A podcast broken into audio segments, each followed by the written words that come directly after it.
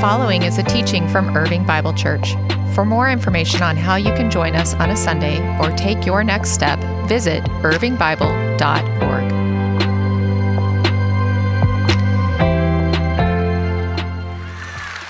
So good. Yes. You know, at Irving Bible Church, we talk a whole lot about being formed in the way of Jesus for the sake of the world. And I love, love, love seeing our students, seeing our teenagers lead the way in this regard. So, way to go, you guys.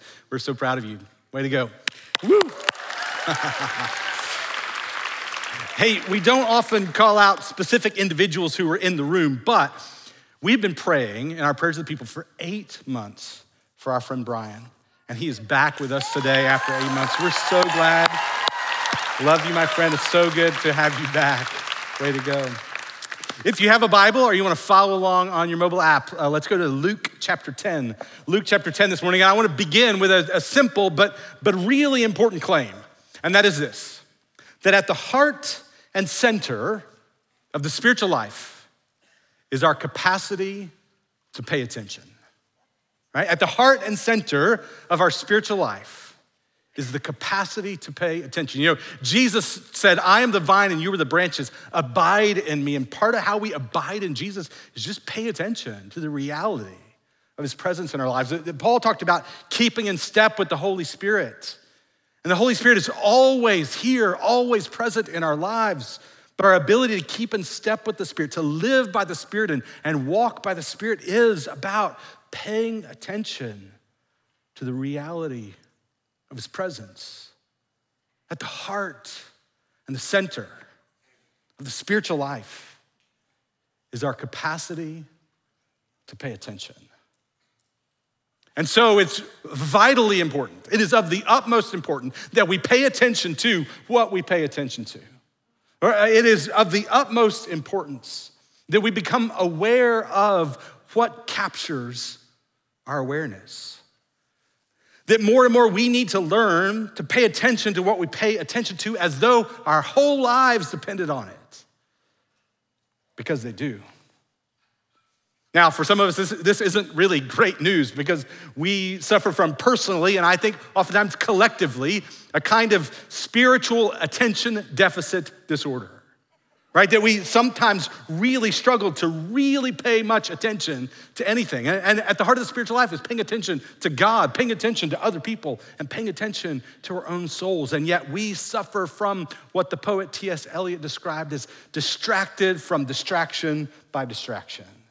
Right? Anybody else experience that? I mean, that is so often characteristic of my life, distracted from distraction by distraction. We have so many things around us, so many voices calling our names, so many things vying for our attention. And we live distracted lives. We're in the fifth week of our Lenten sermon series called Beneath the Surface, where we're looking beneath the surface at the condition of our lives, recognizing there are some common spiritual maladies that plague many of us in a world like ours, navigating circumstances like ours, in, in relationships like ours. And this morning, we're talking about the reality of distraction. A few years ago, there was a group of, of, social scientists that put together a little experiment, put together a little test to be able to sort of track people's capacity to pay attention. And so I want to share with you this little video that's just a, a simple little test that is about um, the, your capacity to pay attention. Take a look. This is an awareness test. How many passes does the team in white make?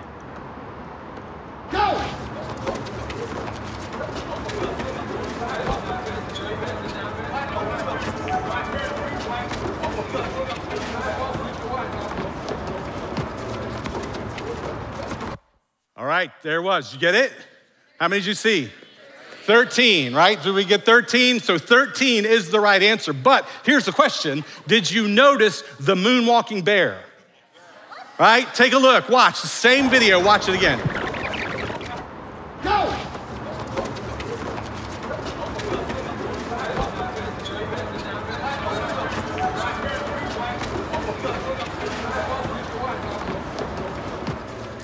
I promise you, this is the exact same video. I had people on my team, we watched this, and they're like, no, no, no, that's a new video. No, it is the exact same video. There's a moonwalking bear right in the center of the video the entire time, and yet many of us completely missed it, right? This is actually what these social scientists refer to as inattentional blindness. Inattentional blindness occurs when an individual fails to perceive an unexpected stimulus in plain sight purely as a result of their lack of attention. This little video was actually put together by people who were working to try to create greater awareness of cyclists on the roads. And all the cyclists in the room said, Amen, right? Like the, the fact is that oftentimes cyclists can be missed because you're not expecting to see them. And so this little experiment with a moonwalking bear illustrates this idea of inattentional blindness. And it seems to me that inattentional blindness is one of the greatest challenges in the spiritual life in our world today. At the heart and center of the spiritual life is your capacity to pay attention to God, to other people, and to your own souls. And yet we often find ourselves living distracted from distraction by distraction. And this not only has dire personal, spiritual consequences, it actually has culture wide impact. Uh, one sociologist, Maggie Jackson, wrote a book a few years ago called Distracted, and the subtitle is very telling Distracted, the erosion of attention and the coming dark age. Here's what she says The way we live is eroding our capacity for deep, sustained, perceptive attention, the building blocks of intimacy wisdom and cultural progress. Moreover, this disintegration may come at a great cost to ourselves and our society. Our old conceptions of space, time, and place have been shattered. What's more, the waning of our powers of attention is on the verge, is occurring at such a rate and in so many areas of life that the erosion is reaching critical mass. We are on the verge of losing our capacity as a society for deep, sustained focus. In short, we're slipping toward a new dark age. Now, this diagnosis may seem uh, all too doom and gloom to you, and yet I think she's onto something. Because when we lose our ability to really pay attention, that, that when our attention is eroded, we lose the capacity for focus, for awareness, for reflection, and for memory. And, and when we lose our capacity for focus, awareness, reflection, and memory, it leads to a corresponding loss of depth and intimacy, judgment, wisdom. So, therefore, it is of the utmost importance to pay attention to what you pay attention to. It is of the utmost importance that we become aware of what captures our awareness. And this morning, I, I want to look at, with you at this uh, well known, beloved story in Luke chapter 10 that I think has some helpful insight for us as we reflect on some of its implications. And so, if you have a Bible, follow along in Luke chapter 10, beginning in verse 38. The beloved story of Jesus at the home of Martha and Mary. Verse 38 As Jesus and his disciples were on their way, he came to a village where a woman named Martha opened her home to him. She had a sister called Mary who sat at the Lord's feet, listening to what he said. But Martha was distracted by all the preparations that had to be made. She came to him and asked, Lord, don't you care that my sister has left me to do all the work by myself? Tell her to help me. Martha, Martha, the Lord answered, You are worried and upset about many things, but few things are needed, or indeed only one. Mary has chosen what is better and it will not be taken from her. So here's Jesus at the home of Martha and her sister Mary, and we're told right here in the middle of the story Martha was distracted. The little Greek word here that's translated as distracted is uh, perispao. It's a, a compound word, peri, which means around, and spao, which means to draw, like to draw a sword. And it's kind of a picture word, right? That, that it is the idea of our attention being drawn away, being pulled around. And in that, what happens to us so oftentimes in life that our attention just gets drug in many different directions away from that which we ought to be focusing on. Martha was distracted. She was pulled away from what ought to have been the center of her focus. Now, there's some cultural dynamics from the first century Jewish cultural world that you really have to understand to get the force of what's happening in this story. And first is just the recognition that, that when Martha responds the way she does, part of that is not just her sort of personal annoyance that Mary has left her to do all the work on her own, that underneath that, first century readers would have recognized that part of what Martha is upset about is that Mary has stepped out of her space, the space that she's supposed to be in. That is the understanding in the first century world of the women's space, right? That in the first century world, the, the, the spaces within the home were sort of divided up. There's the women's space and the men's space. And she sees this and she says, Mary is in the men's space. Jesus, tell her to get where she belongs. And, and of course, we, we don't think precisely in the same way. And so we might miss that implication. But New Testament scholar N.T. Wright suggests that this would be like um, if you invited me to your home and I was gonna stay the night in your home, and then I grabbed my sleeping bag and I brought it right into your bedroom and I just laid out my sleeping bag on the floor in your room, right? This would be like, no, no, no, no, no, you're not in the right space. And that's the way that first century readers would have recognized Martha saying, Mary is in the men's space. Tell her to come back where she belongs, Jesus. Tell her that she needs to be with me doing the women's stuff. And uh, she expects Jesus to reinforce this cultural dynamic. And yet, as is so often the case, Jesus doesn't fit within those kind of cultural dynamics and expectations. The, the other cultural background understanding that you have to have is this little phrase that it, when it describes Mary who sat at the Lord's feet. She sat at the Lord's feet. And, and, and we hear that, and we just sort of think of a particular position, a particular posture where she's sitting. And yet, there is a sense in which this little phrase, to sit at the feet of, is, is a kind of a technical term in the first century world. That a rabbi, a, a teacher, would have his talmidim, his mathetes, his disciples, his learners. And those who were disciples of that rabbi were said to sit at the feet of that rabbi. It was a technical way of saying they were disciples of that rabbi. Later in the New Testament, we read about Paul and it says that Paul was, Paul sat at the feet of Gamaliel. That's just a way of indicating that Paul was one of Gamaliel's disciples. And a rabbi had disciples, their job was to be with the rabbi so as to become like the rabbi, so as to carry on the rabbi's work in the world. And so, what happens when Mary sits at Jesus' feet, it's much more than just a, a, a, presence and a posture. This is the presence and posture of a disciple. This is Mary saying to Jesus, Jesus, is there a place for me in your kingdom vision for the world? Jesus, is there a place for me to be your disciple? Jesus, is there a part for me to play in the work that you've come to do? And Jesus, in response to her, says, Yes. Jesus' response indicates that this kingdom vision is for everybody. This call, this invitation to discipleship is for everybody, and that there is a part for you to play that only you can play.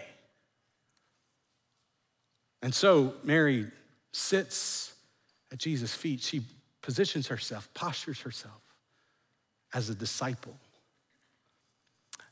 So when we look at this little story, I think there are a few observations that we can make together that have real powerful implications for our lives. And so I want to offer you just a few observations and see if they're relevant to your experience. The first one is this sometimes we must neglect the good to focus on the important. And sometimes we must neglect the good, to focus on what's really more important. And, and the fact of the matter is, is what had Martha distracted wasn't a bad thing, right? After all, somebody's got to cook the supper, right? It wasn't a bad thing that she was distracted by. But what Jesus says is Mary has chosen the better thing, right? Sometimes we have to neglect good things in our lives in order to give our focus, to give our attention to the more important things in our lives. I want to show you an image here on the screen and see if this, if any of you recognize, especially those you parents, if you recognize this. Do you know what this is? Right? It's a pacifier, right? A passy, sometimes called a binky, right? Maybe some of you teenagers, you remember when you had a binky as a kid. And, and, and the, the, the pacifier is something that, that oftentimes when a, a, baby feels some sense of anxiousness, this is the first thing that they reach for, right? And it helps them to self soothe. But if that binky isn't there with them, then they feel even a greater sense of anxiety, right? It's sort of always with them. Like we had a little clip that we would clip it on so that it was always with them. And, and then if it wasn't there, if it wasn't available to them, it would heighten their sense of anxiety. And of course, then when it came time to really put the binky away, that could be a very difficult, emotional kind of experience. You know what I'm talking about? Yeah. Ladies and gentlemen, I present to you the adult pacifier. Yeah? That, that oftentimes it's the first thing that we reach for that helps us to self soothe, right? That, that we want it with us all the time. And if it's not with us all the time, we feel a greater sense of anxiety about it. And, uh, and, and when it comes to really putting it away, that can be a difficult emotional experience. And, and, this isn't just me making this up. This is actually a study from the Wharton School of Business at the University of Pennsylvania, and a researcher named Shiri Melumad, who talked about the idea that, that our attachment to our smartphones actually works a lot like a pacifier for an infant, a teddy bear, or a security blanket for a young child. She, she called it the adult pacifier. The average smartphone user unlocks their phone 150 times a day. The average user spends two hours and 51 minutes a day looking at their phone. Over the course of a year, that means that um, that, that is 43 days a year we spend looking at our phones. Extrapolate that out over a lifetime, seven years of our lives the average user spends looking at our phones. Now, our phones are not a bad thing, but we can become inordinately attached to them. And they rob us so often of the things we ought to be giving our attention to God, others, and our own soul. Sometimes we must deliberately choose to neglect the good for the sake of the really important. A second observation from the story sometimes we must neglect the fleeting things to focus on the lasting things. Sometimes we have to choose to neglect the fleeting things in order to focus on the lasting thing. Let's face it, the, the meal that Martha was so distracted by was gonna come and go. They're unlikely to really remember whatever it is that she put on the table in front of them. I mean, think about it. How, many meals can you really remember what it is that you ate? one of the best meals that I've had in my life uh, was a number of years ago now, and Kim and I were gifted a gift certificate to the French Room at the Adolphus Hotel, downtown Dallas, one of the finest restaurants in, in our area. And so we had the opportunity to, to eat a meal like we'd never had before. And I mean, it was incredible. The place is gorgeous. We're there together, and, and this is one of the best meals that I've ever had. And yet, ironically enough, I can't actually remember what I ate. All right? It's been a number of years ago now, and I know it was one of the best meals that I've ever had, but I don't actually remember what was on the plate in front of me. Here's what I remember being with Kim right? I remember the, the dress she was wearing. Right? I remember the, the connection that we had as we shared this meal together. The food was fantastic. I remember that much, but I don't actually know what it is that I ate. What I remember is the connection that we shared we shared this meal together. And the fact of the matter is, whatever it was that Martha was rushing around to put on the table likely would have been fairly quickly forgotten. But that what they wouldn't forget was being with Jesus. Right? Because you, you continue reading the story, and it's not long after that that Jesus is taken from them. That sometimes we need to ne- deliberately choose to, to neglect the fleeting things in our lives, to focus on what's lasting. Have you guys ever heard of poncho shirts? It's a, a, a, shirt company for men, kind of a, an outdoors kind of uh, made for guys kind of my age. It's a, a, popular brand of shirt, but I wasn't familiar with it until there's a guy that's in my small group, and, and he was really a big fan of the poncho shirt. So, so one day we're talking about the fact that he's you know, wearing the poncho shirt again, and, and he comes in and he begins to tell everybody in the small group about this shirt. Like he's given the whole, like, it's got this cool collar thing, and there's like a, a hidden pocket, and he's telling us all about all the features of the poncho shirt. The next thing I know, I open up my phone and check Facebook and Instagram, and all over my Facebook page and all over my Instagram feed are advertisements for poncho shirts, right? I never Googled poncho shirts. I never clicked on a link to poncho shirts. It was listening to me, right? Hopefully, after hearing the sermon, you go home and then you don't start getting ad for poncho shirts, but I don't know. I think these things are listening sometimes, right? And, uh,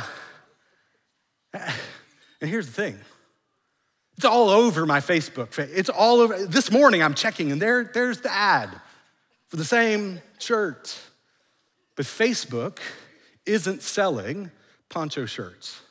Instagram isn't selling poncho shirts. They're selling my attention. You see, friends, your attention has become the commodity. These social media companies that have fine tuned their algorithms and have worked out the psychology to get us coming back again and again and again aren't really trying to sell you something. They are selling you.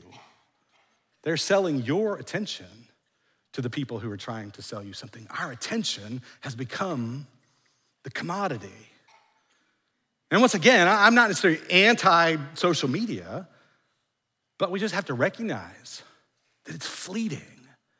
And yet, it so vies for our attention.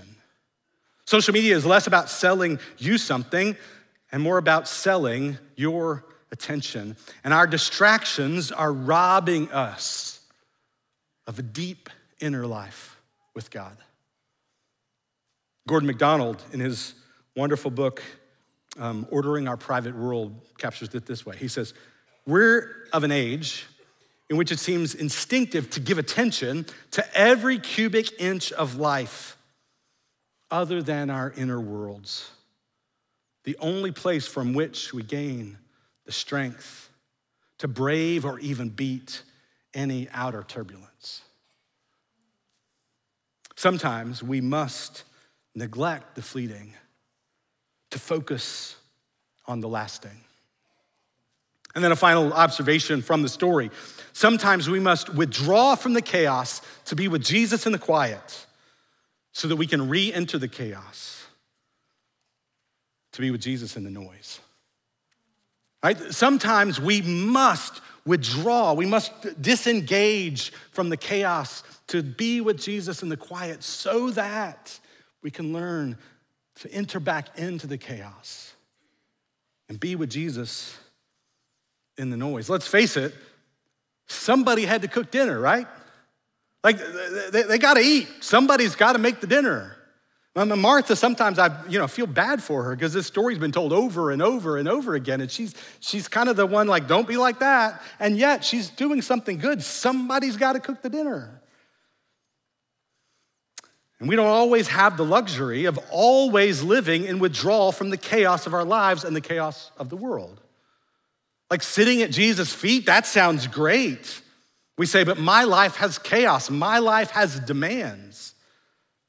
And I think part of what we need to see from this story is that sometimes we've got to withdraw from the chaos, to turn off the demands, and to sit at Jesus' feet, right? To really be with Him so that we might become like Him so that we can carry on his work in the world.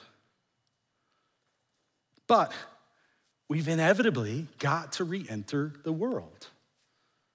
Inevitably. So we must learn to commune with God in the quiet so that we can learn to commune with God in the noise. Uh, there's this classic little book in the Christian spiritual tradition, um, a tiny little book you can carry it around in your back pocket, and yet is so filled with deep, profound truth. It's a book called Practicing the Presence of God by a monk named Brother Lawrence. And Brother Lawrence was a monk. He lived in a monastery where they disengaged from their work in the world multiple times throughout the day and even into the night to be together, to sing the Psalms, to, to pray, to sit in silence. And yet, there was something born in Brother Lawrence's heart to say, God, I want to learn what it means to commune with you, not just in the quiet of the chapel, but in the chaos of my life in the world. I want to learn to practice your presence so that my work is every bit as much connected to communing with you as my worship. And so we began to cultivate these practices practicing the presence of God. Now, interestingly enough, Brother Lawrence's role within that community was the preparing of meals and the washing of the plates, the saucers, the dishes. And he wanted to, to make that work every bit as holy as gathering together in the church for worship. He once prayed one famous little prayer in that book Lord of all pots and pans and things, make me a saint by getting meals and washing up the plates. Right, well, what he was saying is, God, help me learn to commune with you in the quiet so that I can learn to commune with you in the chaos.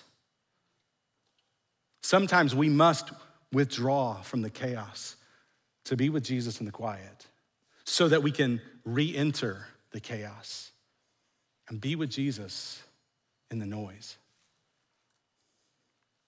And so, at the very heart of the spiritual life is our capacity to pay attention. We often live distracted from distraction by distraction. I wonder what it might mean for us, even just this week, to try a little experiment to say, just for this week, I'm gonna try silence before smartphone. Right? For, for this week, I'm going to be intentional to say, I'm gonna spend some time communing with God, sitting in silence, engaging God in prayer before I ever pick up my phone. Carving out that space to just pay attention to God.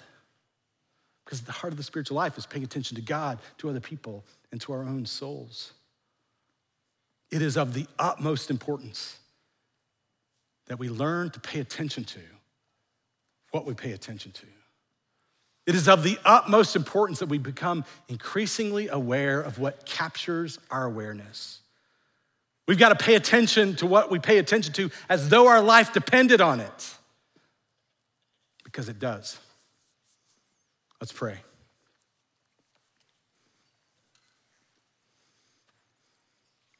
Father, we this morning just confess to you how oftentimes in our lives we become distracted, pulled this way and that, away from what we ought to fix our focus on, uh, uh, distracted from paying attention to you, paying attention to other people, or paying attention to the condition of our own souls.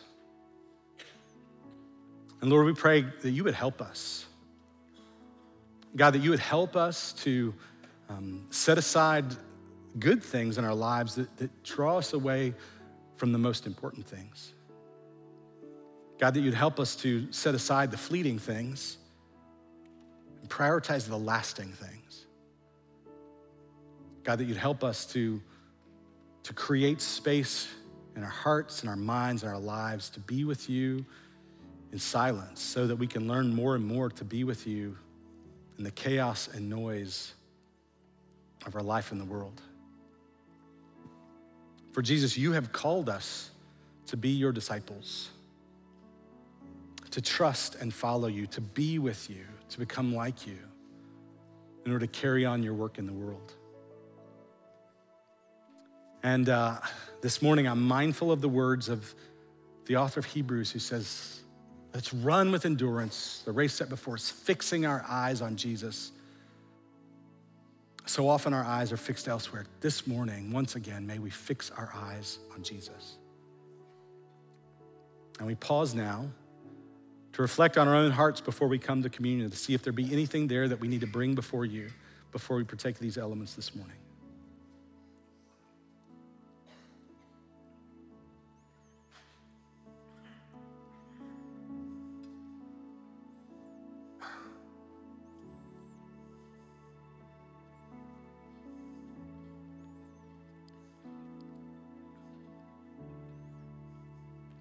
And Father, we thank you this morning for knowing that no matter where we've been and what we've done and what has pulled our attention this way and that, that we can always come back to you and know that with you we find grace, we find forgiveness, we find acceptance, we find love. Thank you, thank you, thank you. We remember that as we partake of these elements this morning. We pray all this in Jesus' name. Amen. Amen. Thank you for listening to this teaching from Irving Bible Church. For more information on how to join us on a Sunday or take your next step, visit irvingbible.org.